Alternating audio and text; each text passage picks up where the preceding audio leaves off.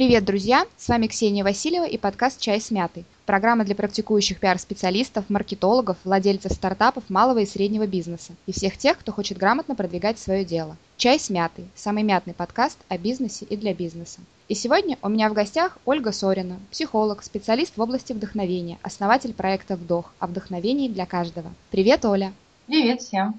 Сегодня мы поговорим о таких важных и интересных вещах, как профессиональное выгорание, вдохновение, поиск предназначения и самореализация. Оля, у тебя было свое вполне успешное рекламное агентство. Расскажи, почему ты решила уйти из этой прибыльной сферы бизнеса?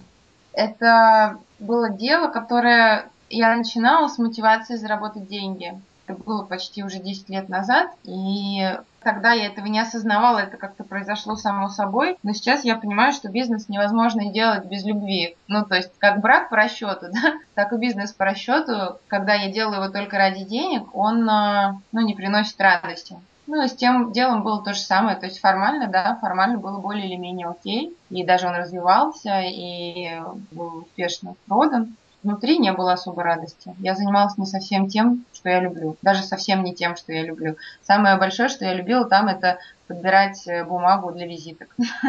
А расскажи, пожалуйста, тогда нашим слушателям, как родилась идея проекта «Вдох» и какова его глобальная цель? Она родилась очень случайно, я не знаю точно как. Э, я думала о том, э, что я больше не могу работать на кого-то, и что мне надо начинать работать самой. Было страшно. Я решила, что я умею консультировать, но я психолог по образованию. И думала, что как бы, имея какое-то знание уже о бизнесе, о позиционировании, я думаю, надо выбрать какую-то тему. И выбрала тему вдохновения, вот просто с потолка. Ну, я не знаю, с потолка или нет, но вот как-то так. И дальше закрутилась. Дальше я подумала, хм, а почему бы не сделать группы и так далее. И если говорить говорить о цели, э, мне бы хотелось, чтобы как можно больше людей начали жить с вдохновением, чувствовать вдохновение каждый день. Какая замечательная цель. Я надеюсь, что все получится.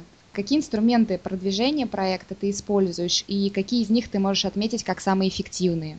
Ну вот я как раз не специалист в этом, да, и скорее получала опыт э, и на своих ошибках, да, начиная вот с рекламного бизнеса, дальше я была директором э, тренингового центра, и там тоже пробовала всякие инструменты. И скорее это все самообразование, всякие лекции там в интернете и так далее. То, что я сейчас использую, это все подряд.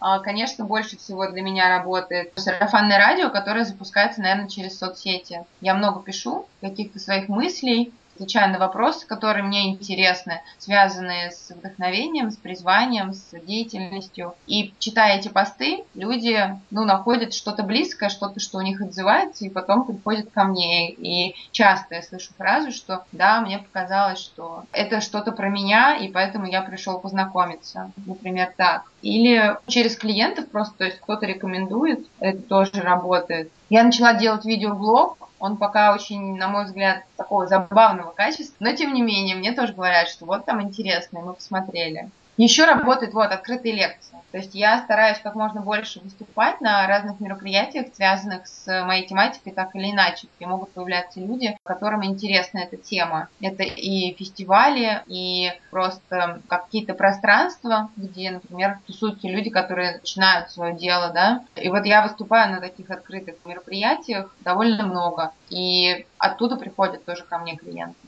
То есть, резюмируя все вышесказанное, можно сделать нехитрый вывод, что продвигаешь э, свой проект «Вдох» ты через личный бренд. Я все никак не могла это сформулировать. Скажи, пожалуйста, ты как профессионал, как психолог в первую очередь, э, как ты думаешь, почему люди выгорают и, собственно, как с этим бороться? И вообще, есть ли смысл? Может быть, если человек устал от работы, стоит ее просто сменить? Здесь очень неоднозначный ответ. Может и может, может и стоит, а может и не стоит. Для меня он только в том, чего на самом деле человек хочет. То есть иногда бывает очень сильная усталость, но человек при этом повторяет много раз, что я люблю эту работу, а, но очень сильно устал, но люблю, но очень сильно устал. Если вот такие фразы возникают, то скорее надо разбираться с усталостью. А если человек говорит, я устал и, не, и никогда не любил эту работу, и шел туда там из-за зарплаты или по каким-то другим формальным причинам, туда стоит менять. А причин выгорания может быть много. Для меня первая основная – это неумение регулировать свое состояние. То есть, да, первая причина – это что мы очень сильно устаем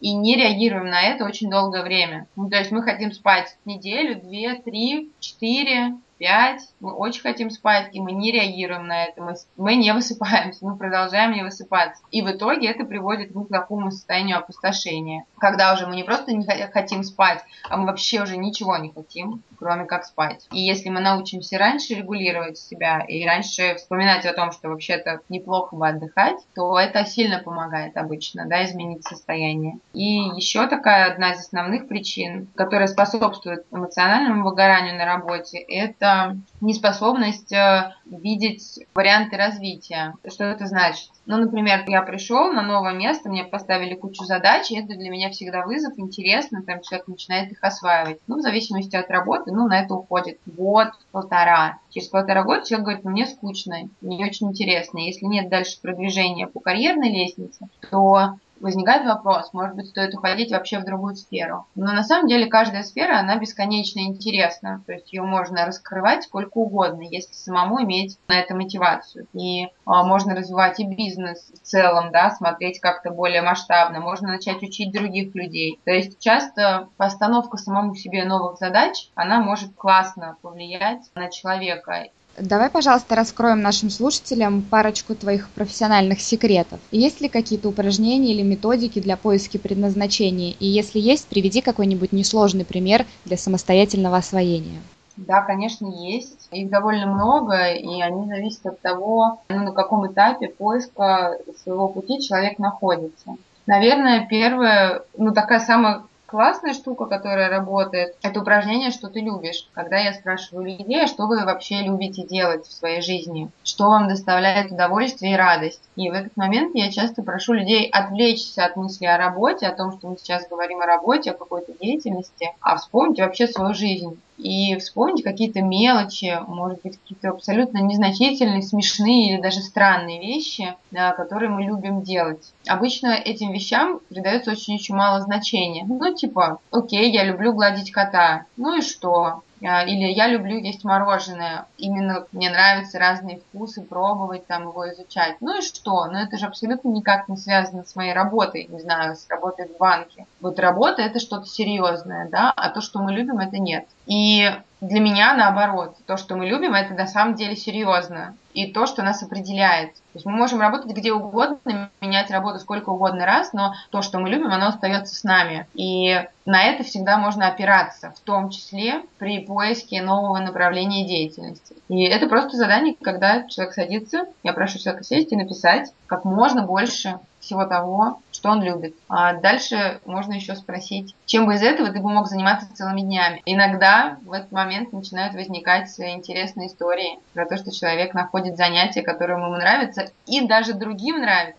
и полезно. И вот это проработаешь. Очень здорово, спасибо большое. Я думаю, что наши слушатели с удовольствием воспользуются и попробуют этот метод на себе. Иногда мне говорят, Оля, ты непонятно, что говоришь, и не верят, как бы, да, ну, то есть настолько человек сам относится к себе несерьезно, ну, вот к таким каким-то личным, да, вещам, что, ну, этот список просто остается списком. Но на самом деле он, даже если он просто останется списком, он поднимает настроение. Так что он в любом случае работает. Скажи, пожалуйста, а что в жизни вдохновляет тебя?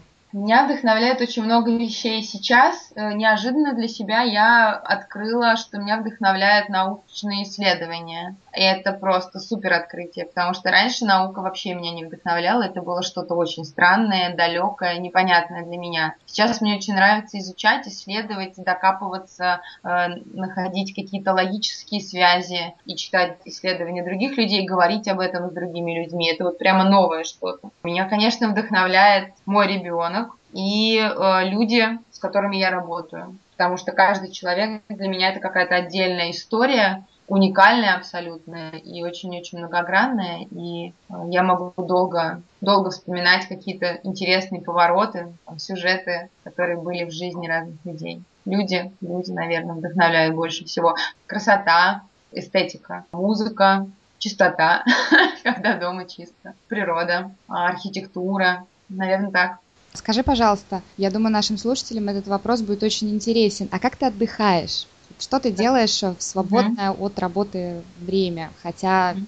я не, не думаю, что у кого-то повернется язык назвать работой любимое дело. Это важный момент, потому что действительно, несмотря на то, что моя работа, она ну, пронизывает вообще всю мою жизнь. То есть я часто говорю на эти темы с друзьями и так далее, и с незнакомыми, со всеми подряд. Но э, есть моменты точно, когда мне хочется отдохнуть. Я смотрю кино с друзьями, я читаю, знаешь, это про такой отдых в одиночестве, ну, в смысле, отдельно от ребенка, потому что, например, можно посчитать, что я отдыхаю, когда не работаю, когда я занимаюсь ребенком, но это не совсем так. Все-таки для меня есть еще отдых для меня самой, да, не только с ребенком. Хожу во всякие любимые места, то есть я редко новые места открываю, но Иногда с ребенком я тоже отдыхаю во всяких там прыгалках, знаешь, на батутах можно попрыгать, вот такие штуки я люблю. Отдыхаю, когда бегаю. Ну, я занимаюсь бегом, прекрасное времяпрепровождение во многом совпадает с моим времяпрепровождением. О.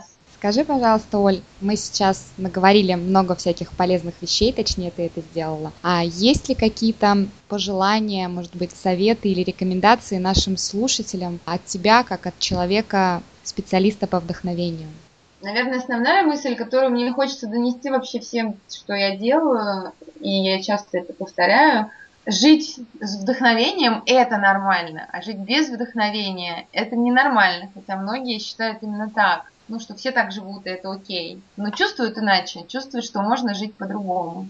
И вот мне хочется сказать, что точно можно, и это в ваших силах. В руках каждого человека он может это сделать самостоятельно. Начать получать удовольствие и радость от жизни каждый день. Это не значит, что я говорю, что вы будете там, знаешь, счастливыми, и э, в вашей жизни будет все только хорошо. Вообще не так, но вдохновляться своей жизнью и чувствовать ее наполненной и цельной, и наполненной смыслами, да, это точно в руках каждого из нас. И я в это очень сильно верю. Мне очень хочется пожелать, чтобы в вашей жизни было именно так. Оля, спасибо большое. Это прекрасное было интервью, замечательные финальные слова. Я благодарю тебя, что ты нашла время прийти. Спасибо, Ксюша.